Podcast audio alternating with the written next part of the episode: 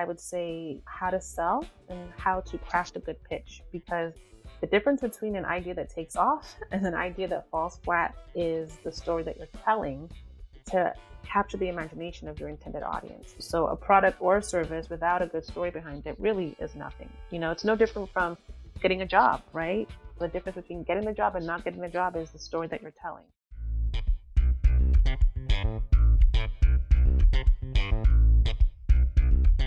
Welcome to the Start Right Here podcast.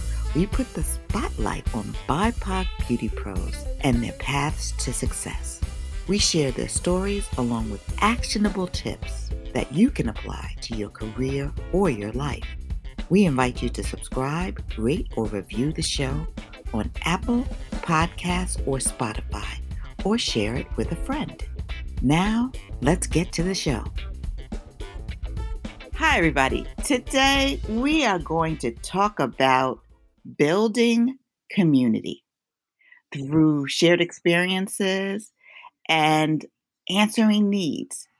I am so pleased to welcome Abigail Opiah, who is the co founder of Unruly, a brand that addresses the needs of women of color and their hair on so many different levels. And we're going to talk about the ways in which they answer our needs today, how they got started, and where they're going next. Welcome, Abigail.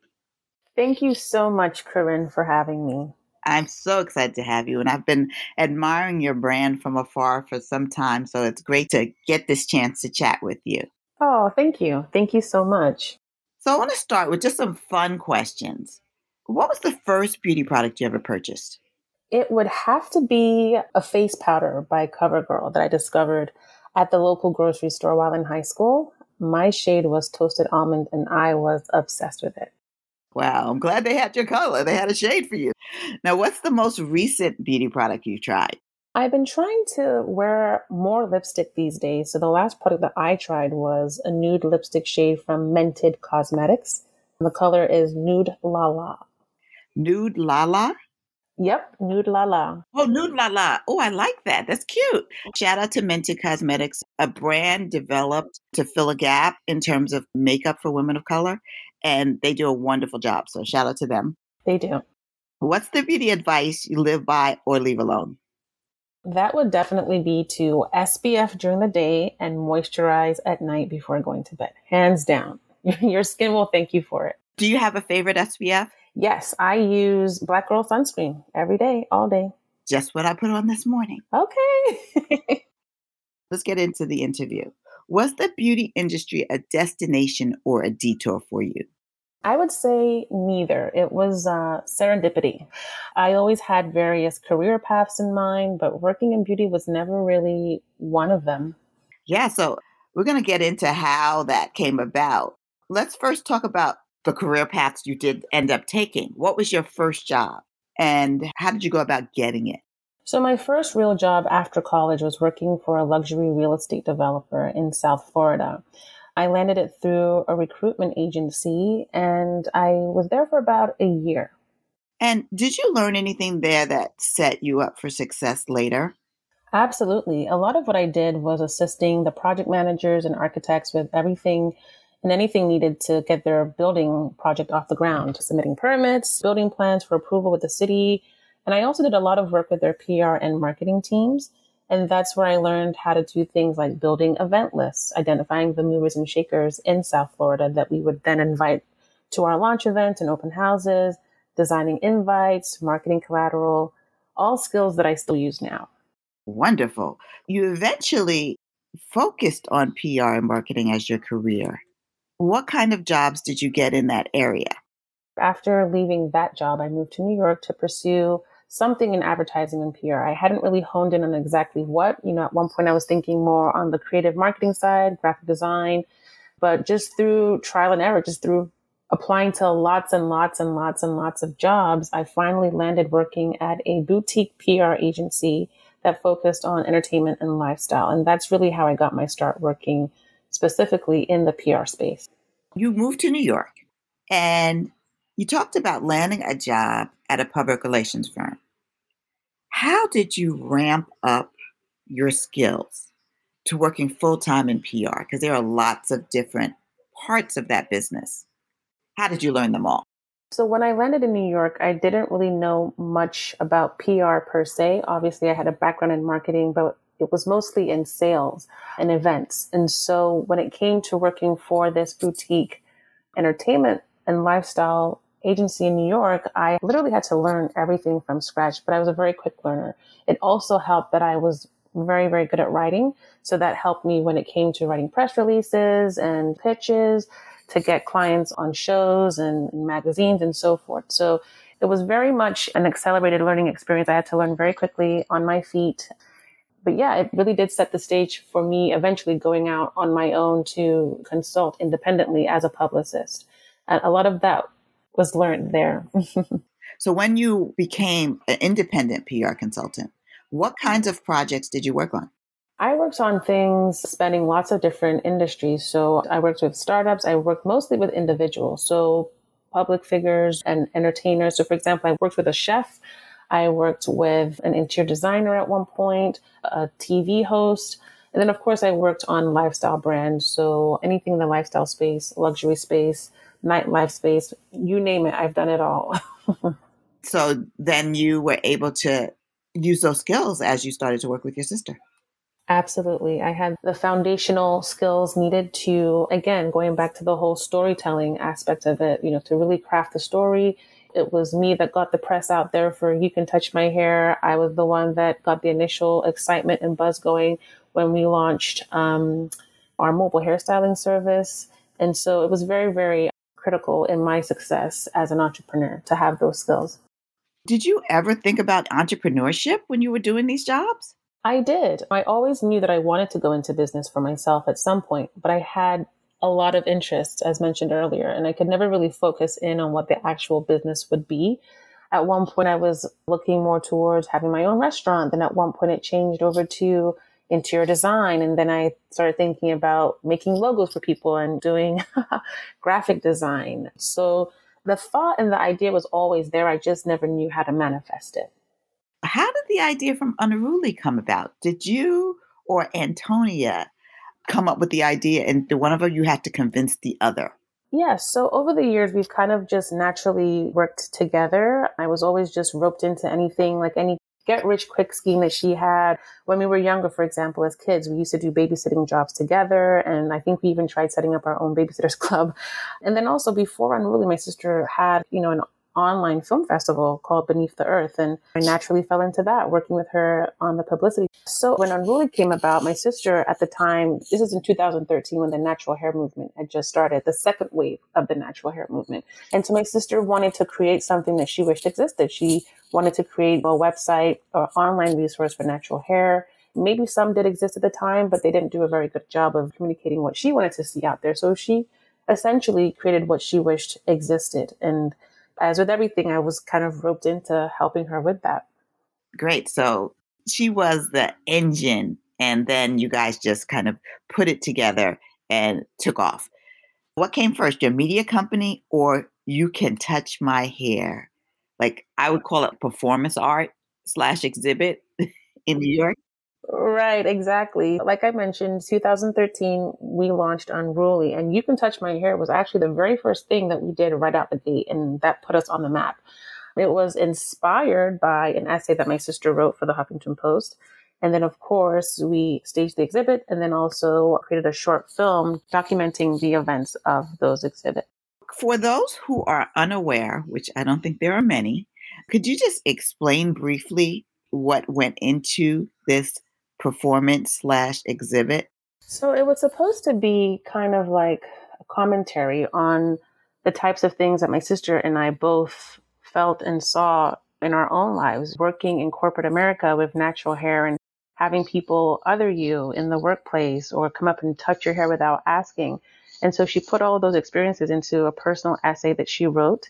And the exhibit that came out of it was supposed to be kind of like I guess you can say, a hyperbole of what we go through in everyday life. It was really supposed to be a way for us to get the other side's opinion and create a dialogue, I should say, on this particular topic. But I guess we were very naive and didn't know how it was going to end up panning out and the type of responses it would get from our people, Black women, that came out the next day. It was a two day exhibit. So on the first day, we staged the initial exhibit. And then the second day, we had a lot of people find out about it through social media. And they came out the next day to voice their side of things and I guess essentially protest what we were doing. But the ultimate goal was to create a dialogue and to let people know it's not right to other Black women and reach out and touch their hair without even asking. Well, Black people in general have been in America for over 400 years, but yet we still feel othered in some way, shape, or form. So it was kind of like a way for us to speak about it and to create a dialogue around it. And I guess we succeeded in doing just that. yes, you did. Because if people are still talking about it today, which we're talking about it now, and I'm going to put a link in the show notes for the listeners who have not had an opportunity to see this, as well as links to the site, particularly to the exhibit, so that people understand what we're talking about especially in context of now, because really you were ahead of your time in terms of creating this dialogue. Because this dialogue is ongoing, it has been ongoing, but the way in which you created that dialogue is really starting to come into the space now, wouldn't you say? I agree. And at the time, it was really just a statement, a way of telling people that have stolen a touch from somebody you know, how it makes us feel, like an object put on display. A lot of people likened it to that of Sarah Baartman, the woman that was put on display in colonial Africa because of the way she was shaped. And top Venus is what they called her. Or maybe even Ota Benga, that was put in a cage as, as like a caged animal at a zoo. We drew a lot of criticism for it, but ultimately we were saying the same things. We were trying to basically communicate the same point. We just did it in a different way that elicited a huge response from people. Visceral responses. Visceral, that's the word. Definitely. Let's talk about the unruly media and how did you build the site and community from there? Staging this exhibit and creating the film did put us on the map. And so we just kind of rolled in it from there and we just started to build, build, build and grow, grow, grow. And we started to notice that our main superpower, so to speak, was creating these huge conversation marketing pieces. And so from You Can Touch My Hair, we then launched Pretty.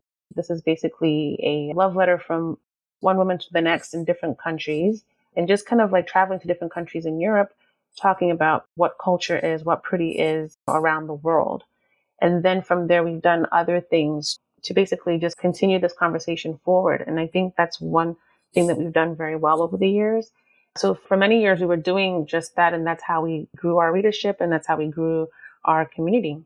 So on the site, you can find, you know, for those who have never been on Unruly site, which we'll link, of course, you find lots of kind of varied opinions and not only information on caring for your hair, but opinion pieces, lots of beautiful images. So it is a destination in a lot of ways. And how hard or easy is it to keep the focus on natural hair? I used to always wonder about that too. Like, how much can we talk about natural hair or just hair in general without getting bored of it? But there's always new things that are coming out, new techniques, new styles that keep us in business, so to speak. You know, we're always talking about a new way to care for your hair, a new type of shampoo, and so forth you know, I like to always think about ourselves as an in and out beauty brand as well. So on the surface, we're doing all of that stuff, right? What kind of shampoo should you buy? What kind of hairstyle should you go with next? But on the deeper level, we are talking about some of these things that help move the community forward. Yeah, that's important, I think. And I love that you continue to evolve as issues related to natural hair evolve. Right, exactly. Let's talk about working with your sister. As you mentioned, she's always roped you into things. You've always kind of naturally gravitated toward each other. But on this particular business, which has lots of different arms, so to speak, I know that you guys are in different cities.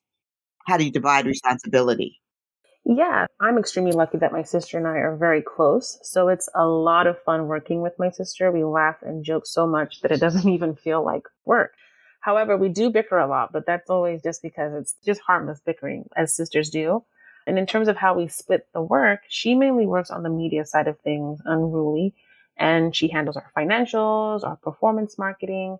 I work on the e-commerce side of things. So handling the day to day of our hairstyling service, recruiting stylists, media relations. And then now that we're launching our braiding hair, I'm now focused on that as well. Let's talk about the areas that you work on particularly. What was the impetus for starting the mobile styling services? Yeah, so by 2016, we were ready to expand our brand and to see if we could actually sell something to the audience that we had built over the years. At the same time, we wanted to create something that actually solved a problem. We try to base all the things that we do in solving problems for people. And so that's how Yeluchi came about. We first imagined it as a mobile wash and go service, but that soon changed because we involved it to include protective styles. We didn't want to launch with something and then have to like take the time to iterate it. I had the foresight to see that people were getting braids. And so it wasn't enough to just offer the wash and go service. We now also need to start thinking about what kind of braiding services could we be doing in home for women that didn't want to go to the salon to do it or couldn't find someone to do it. How did you recruit your stylists? In the beginning, it was really difficult. We had no background in running a salon, let alone a mobile hair salon. My sister and I were not stylists by trade. We're creative marketers. so we had to do a lot of trial and error, posting on job boards, reaching out to people directly, LinkedIn, all sorts of things. And, you know, we got Yeluchi up and running in about 90 days with very, very little capital and just two stylists in the New York market. And so if only we knew then what we know now, it was really naive of us to launch so quickly. But I'm glad that we did it because with things like this, it's either you just kind of like jump and then you either sink or swim. And thank God we've been able to swim for all these years. Let's talk about the way current events have impacted you, Yeluchi. When people weren't having anyone in their homes, what did you do? How did you stay afloat with that part of the business? Yes. So for the two months that New York City and I guess our other markets were under restrictions, it was pretty rough on our stylists. So we decided to shift our marketing budget and use it to cover their lost earnings during that time. But once restrictions were lifted, the floodgates basically just opened and we saw a huge uptick in bookings and people looking specifically for stylists that provide in-home services. And now I feel like things are like they were pre-pandemic with the exception of now having to be super diligent, of course, with COVID guidelines that we've implemented for both stylists and clients. That's great. You mentioned your e commerce that you're moving into selling braiding hair. What sparked that decision? I mean, it seems like a natural progression of the business, but. Yeah, absolutely. So again, we like to ground everything that we do in solving problems for people. And day in and day out running Yeluchi, the number one question that I always get after someone books an appointment is, how much hair do I need to buy? For this style or what kind of hair do I need to buy for this style? So of course, my wheels start turning and I said to myself, okay, well, let's create a new way of shopping for hair that just takes the guesswork out of it. So I created this pre-bundled braiding hair that people can purchase by simply clicking on the style. So basically it's like a shop by style experience for the client. And it basically closes the gap on our user experience. So now as they're booking, they're able to now shop for hair as well that they need to get their style done. So it kind of works out really well. Are you offering a variety of hair colors? At this time, no. We're only offering the natural black, off black hair colors. We're still kind of beta testing all of this stuff right now. So we want to just see how well we do with what we have. And then eventually we will roll out lots of different colors and options for sure. I love this idea though, because you, you should see my house. I have like bins, not large bins, but still plastic bins filled with extra hair from this color, extra hair from this style. I'm always overbuying as opposed to underbuying. Which is good because you never want to run out of hair during your appointment, which is the other problem that we're trying to solve of that. Like someone would buy only four packs of hair, but then it turns out they needed six packs of hair. And so that's another problem that we're trying to solve especially if you're getting your hair done at home, you can't just easily just get up and go to the beauty supply store and keep your stylist waiting. right. so that's not a good look. Yes, yes, yes. Let's talk about this latest project that you did in partnership with L'Oreal. Pretty Shouldn't Hurt. How did that project come about? Pretty Shouldn't Hurt was inspired by my sister's interaction with a Yeluchi client several years ago, which led us to come up with the idea to shine a light on how improper hairstyling techniques in the industry has led to a rise of traction alopecia in black women. Know, it's interesting because we are in the business of providing natural hairstyles and I saw it as an opportunity to do some sort of like corporate responsibility and put this out. We connected with L'Oreal in about late 2019, which was serendipitous. There's that word again. well, they were gearing up to launch their line of products for protective hairstyles. So it kind of just really made sense. And so we pitched them the idea for the film, and then they agreed to come on board. Wonderful. So, for people who haven't seen this film, tell us a little bit about it because we would love people to watch the film. Yeah, of course. We all know how it is getting your hair done in braids. Sometimes people take an Advil afterwards because it's just too tight and they grow up thinking that that tightness is okay.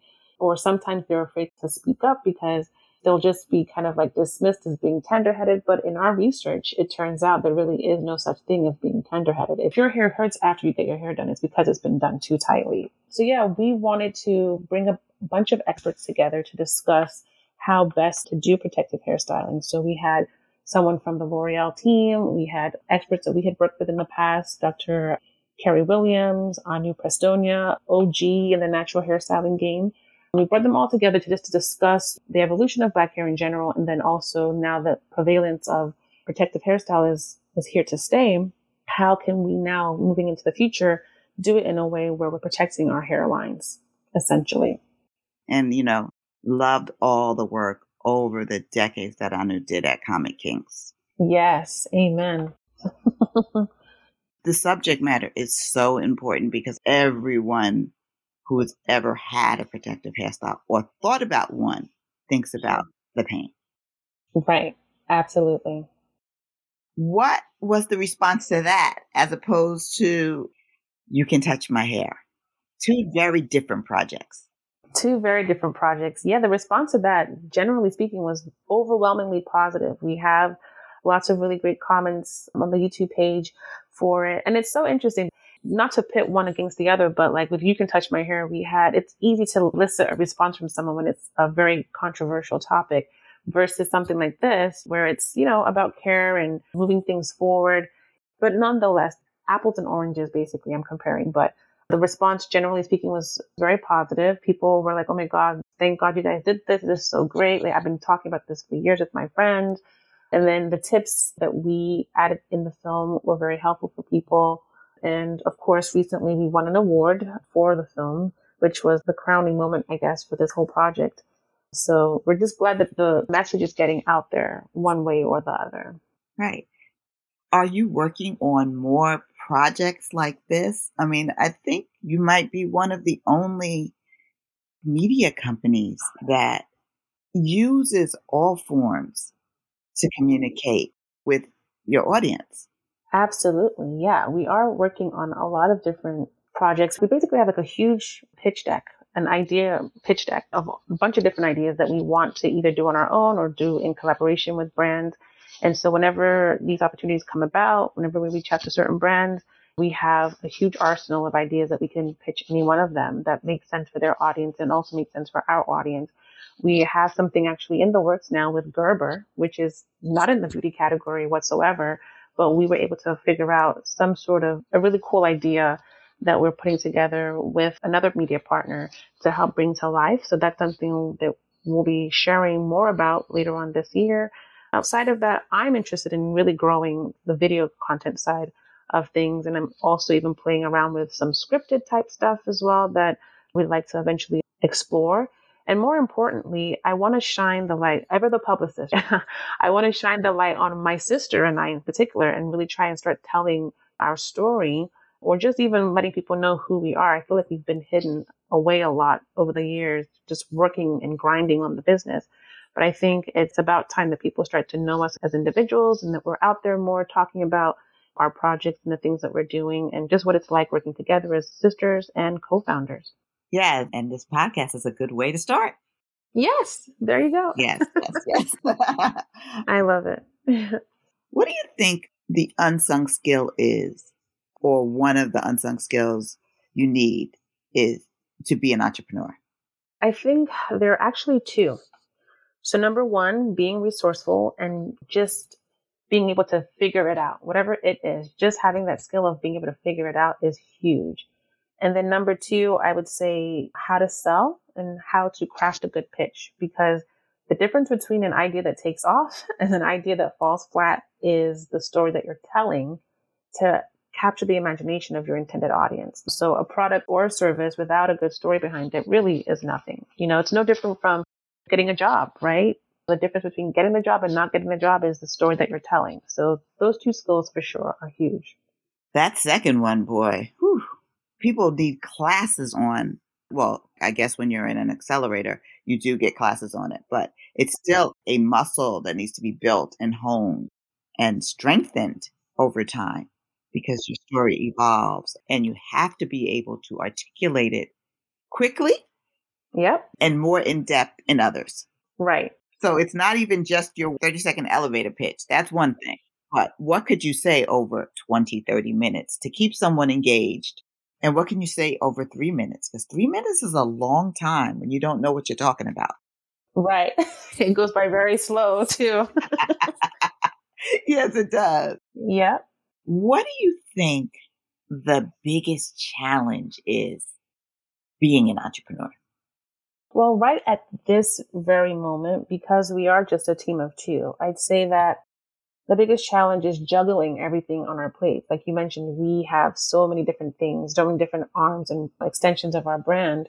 So it's really just been developing the skill of prioritization and prioritizing our tasks and letting whatever we can't do today fall to the ground and pick it up again tomorrow. So I think honing in on the most important things that will actually move the needle on our business has been the biggest challenge because again, it's just my sister and I. Hopefully in the future, if that changes because we have more resources and more team members, it won't be so much of a challenge. But for now, that's basically what we're facing.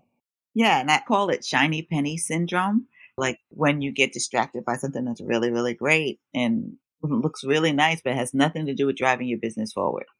Right, exactly. Like they always say, movement doesn't always mean progress. Yeah. What's next for you and Antonia in terms of the business? So right now we're actually doing a little bit of rebranding, as I mentioned before, and we'll be unveiling a new creative refresh across all three platforms later this year. We're also rolling out new hairstyles. We're, like I mentioned, producing new content. And of course, we'll be officially launching our hair line just in time for the busy summer season. Yeah, that's a lot of things for the two of you. yeah, but we got it under control. Yeah, I see that though, because I would have never thought it was just the two of you because of all the things that you do. But you guys do it well. I want to move into the final section of our interview. Can you give our listeners five tips on either working with someone you know, a family member, like you do with a sibling, or a friend, whichever personal relationship. What are the best ways to set up and do business with someone you know? Okay, so tip number one would be know when she's your sister and know when she's your business partner. In my case, right? Sometimes it's really important to make that delineation we work with a business coach, for example, and she mentioned that one way to make that separation is to talk to her or address her by her full name versus her nickname or talk to her in a more professional tone versus just like as your sister. So I think that's tip number one. and it's very helpful actually. Tip number two would be to create and respect boundaries. Sometimes when you're really close to someone, it's easy to overlook that, but it's also very necessary. My tips for number three, four, and five are to learn how to communicate and speak to them in their language. So it's really important to make sure that you're on the same page, especially when it comes to making big business decisions, because a lot can be at stake. I always say that the furthest distance between two people is misunderstanding. So it's really, really important to learn the art of communication, but more importantly, catering that communication to speak directly to that person and basically appealing to their senses and what makes them really listen. That's huge. Yeah, that is amazing. Now, you dropped a little gem in these tips about working with a business coach. Why is it important to realize that you might need help? I'm very big on aphorisms, and one that spoke to me very early on in my career is if you judge a fish by its ability to climb a tree, it'll think its whole life that it's stupid. So for me, figuring out the skills that I needed to learn to bridge the gap of what I know and what I don't know was very huge for me. And really just honing in on my superpower, figuring out how to bring out the best in myself in terms of my performance, You know, a lot of people now that are starting businesses never went to business school. They don't have experience doing business. And there's a lot that people don't realize that they don't know.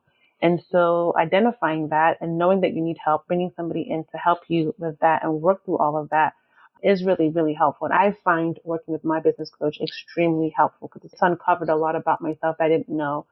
That is such invaluable advice because you are absolutely right that there are lots of people coming out of Harvard Business School starting projects, but there are also lots of people who are just in their kitchen whipping up product or stumbling on a solution in their everyday life, then launch businesses. So understanding that it's okay not to have all the answers and to get support is critical. Absolutely. Well, I cannot thank you enough, Abigail, for joining me today and giving us a little behind the scenes, not only on your personal journey, but on the building of Unruly, because it is an amazing business that serves so many and a necessary business. Thank you so much. I do really appreciate the opportunity and I hope to do more of these types of things. yeah. Can you tell us the best ways for our listeners to interact with Unruly? Give us social media handles, website, etc. Okay, great. Ruly.com is where you can go to find anything and everything you need to know about hair, hairstyling. Yeluchi.com is where you can go to book one of our stylists. And then you can also access our shop from that page as well. Our social media handle across all platforms is Hair Unruled. However, for Yeluchi, the handle for that is We Are Yeluchi. And that's pretty much where you can find us across all social channels and online. Yeah. So I'm going to put links to all of this in the show notes so that you'll be able to connect directly with them. Great. So thanks again, Abigail. It was wonderful speaking with you. Thanks for listening to the Start Right Here podcast. If you like what you've heard, please subscribe, rate, or review our show on Apple Podcasts or Spotify, or share it with a friend. Remember, there is more than one way to the top, but all that is required is for you to take the first step. So we invite you to start right here. Remember to check out our newsletter, The Last Word from Start Right Here. On it, we offer additional information on taking a seat at the table or building one when it comes to beauty and inclusion. You can go to thebeautytable.substack.com or check the link in the show notes.